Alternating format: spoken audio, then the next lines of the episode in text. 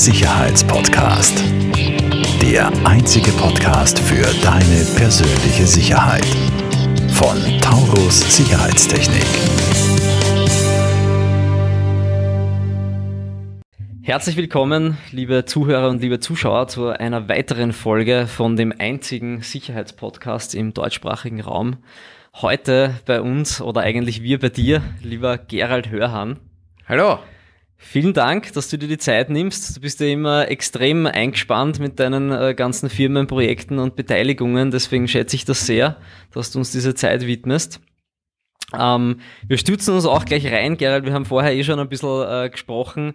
Ähm, und das Thema bei uns ist ja der Sicherheitspodcast. Es geht um Sicherheit. Manche mögen sich vielleicht fragen, warum sitzt du jetzt bei uns? Wir sprechen heute im Endeffekt über finanzielle Sicherheit. Und ich glaube, da bist du einer der Besten, mit denen man drüber sprechen kann. ich lehre es und ich lebe es. Ganz Beides. genau. Das ist das, was ich bis jetzt von dir mitbekommen habe. Ähm, Gerald, Erzähl ein bisschen was von dir und von deinem Werdegang. Äh, warum bist du heute dort, wo du bist? Also mein Werdegang kurz, ich komme aus äh, klassischem Mittelstand. Meine Eltern sind, äh, waren, sind in Mödling aufgewachsen mit mir. Typische normale Verhältnisse, Geld war immer knapp. Und ich habe immer klar gesehen, dass typische Mittelstandsleben in der Früh aufstehen, äh, mit dem Auto sich in Stau stellen, zur Arbeit fahren, dem Chef in den Arsch kriechen. Das ist nichts für dich. Und am Abend wieder zurück und Stau stehen, einkaufen, putzen, kochen und dann von Eigenheim auf Pumpe in der Pampa zurück äh, fallen von Fernseher und sagen, das Leben ist schön und ähm, Geld immer knapp. Am Anfang nichts, am Ende des Monats nichts. Mhm. Und das, was ich habe, das habe ich fix mir gedacht, das brauche ich nicht. Dafür mhm. stehe ich nicht um sechs oder sieben in der Früh auf. Und da gab es nur zwei Möglichkeiten. Große oder Spitze. Der Große ist nicht schön, da gibt es kein gutes Essen und keine schnellen Autos. Ich habe gesagt, ich muss an die Spitze. habe das dann auch durchgezogen, war dann 1,0 Abitur, Mathematik-Olympiade gewonnen, Harvard äh, Wirtschaft und Mathematik studiert. Dann war ich bei JP Morgan in New York, bei McKinsey in Frankfurt. Dann habe ich Investmentbanking als Unternehmer gemacht, weil man da weniger Steuern bezahlt. Dann habe ich eben auch begonnen, mit den Überschüssen aus dem Investmentbanking Immobilien anzukaufen. Mhm. Schon 2005 die ersten, wo die Preise noch sehr günstig waren. Mhm. 2010 habe ich dann mein erstes Buch geschrieben und 2014 habe ich dann auch früher sicherlich als andere begonnen, die Marke zu digitalisieren. Ganz genau. Ähm, darauf kommen wir gleich zu sprechen, äh, was jetzt quasi der, der Status quo ist. Ähm, Gerald, was, was hat dich eigentlich äh, bewogen, aus dem äh, Investmentbanking an der Wall Street auszusteigen? Naja, ich war ja, bin noch nach wie vor Investmentbanker, so ist es ja nicht. Ich beschaffe. Genau. Aber mir waren zwei Dinge klar.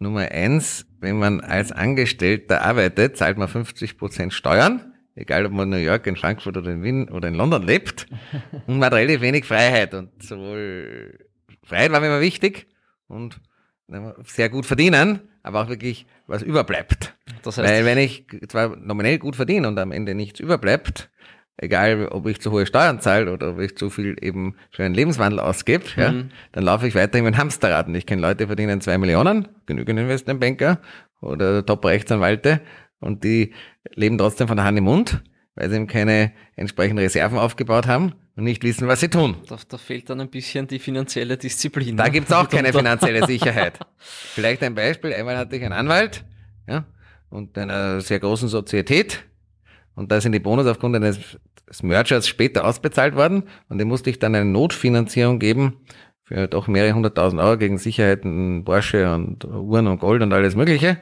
weil eben ja, von der Hand im Mund gelebt habe. Jahresgast 2,5 Millionen Euro. Tatsächlich. Ja. Aber er hat auch gelebt wie ein Krösus. Okay.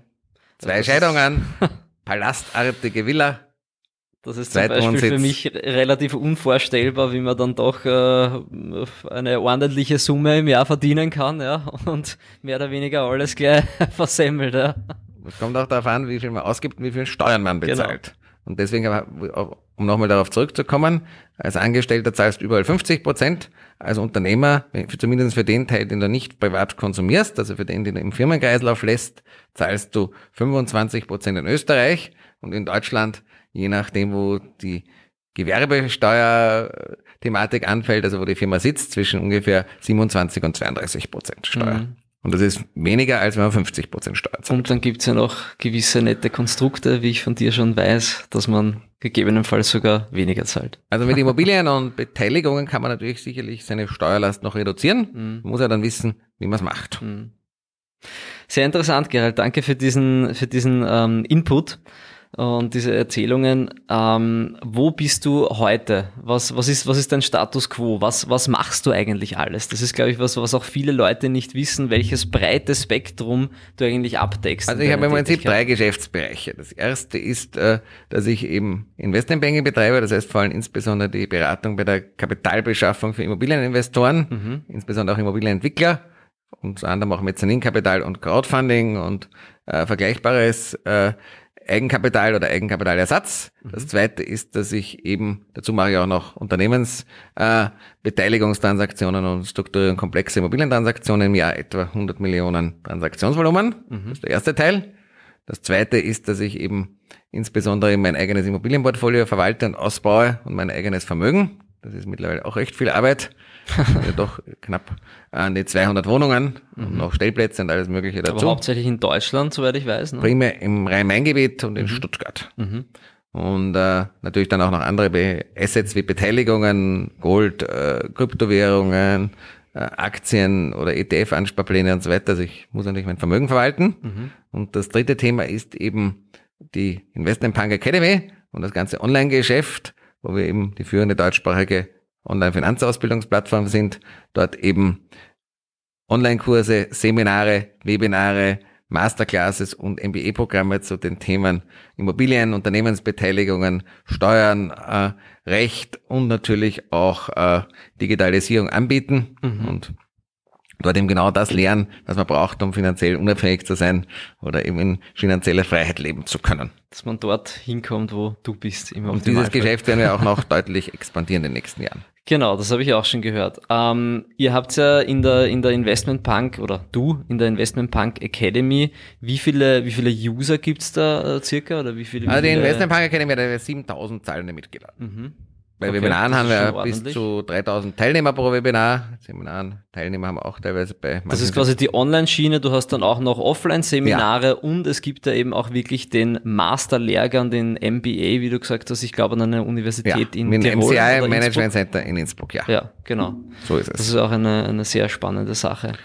Ähm, Gerald, kommen wir zum nächsten Thema. Ähm, jetzt haben wir den Status quo gehabt. Ähm, wo soll denn die Reise bei dir eigentlich hingehen? Ähm, ich sehe da im Hintergrund nämlich schon den, den Investment Punk Tower. Ja, das ist auch durchaus geplant. Also es ist sicherlich so, dass wir jetzt den Plan haben, das Unternehmen nochmal zu verzehnfachen, Mhm. sowohl im Umsatz und natürlich auch im Gewinn. Mhm.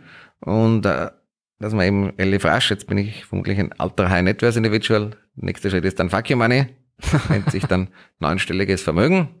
Und dann kann man auch einen Investment Punk Tower kaufen oder bauen in Frankfurt, den wir teilweise selbst auslasten werden durch die eigenen Weiterbildungsangebote und den Rest eben, äh, in dem Fall werden es nicht ganz hässliche kleine Löcher, aber eben schöne kleine Löcher, Schöne kleine Löcher. die entsprechend teuer sind. Ja. Also das ist der Plan und natürlich ein paar andere Spielzeuge, die dazugehören natürlich auch. Wird der Investment Punk dann auch nach Frankfurt ziehen, weil derzeit lebt er ja in Wien. Nein, aber ich werde weiterhin, ich meine, es hängt immer von verschiedenen Faktoren ab, unter anderem auch von den rechtlichen und steuerlichen Gegebenheiten. Und am Ende wird man sehen, was in den Jahren, wenn das der Fall ist, dann wie die Gesetzeslage ist. Aber es wird sicher im Investment Punk Tower auch eine Investment Punk Residenz geben, nehme ich an. Es wird auch entsprechende Repräsentationsräumlichkeiten geben. Ja, ich meine, in Wirklichkeit lebe ich eher die meiste Zeit im Hotel, weil ich immer unterwegs bin. Das ist natürlich äh, die, Kehr, die Kehrseite an der Geschichte. Aber macht dir das was aus? Überhaupt In nicht. Wahrheit nicht, oder? Wieso Kehrseite? Sieht man wenigstens viel. Das ist richtig. Ich bin kein so sesshaftes Wesen. Ich freue mich überall, wenn ich Geschäfte machen kann. Das ist gut. Ja. Ähm, das heißt, äh, wo bist du hauptsächlich unterwegs? Bist du wirklich auch international tätig, vor allem mit deinem Investmentbanking-Geschäft? Naja, vor allem natürlich mal der deutschsprachige eher- Raum. Da sind Mhm. wir natürlich ist die Mehrheit der Sache. Also ich bin natürlich sehr, sehr viel in Deutschland unterwegs, aber natürlich manche Dinge sind auch international. Mhm. Was jetzt aufgrund von Corona etwas eingeschränkt ist, aber ja. Alles klar. Gerald, ich sage mal vielen Dank äh, für den ersten Teil. Äh, du kommst ja zu uns auch noch in eine zweite Folge. Ähm, an unsere Zuschauer und Zuhörer, stay tuned, bald geht's weiter. Falls dir diese Folge gefallen hat, bewerte uns sehr gerne und teile den Podcast mit deinem Umfeld. Alle weiteren Informationen zu Taurus Sicherheitstechnik findest du in den Show Notes.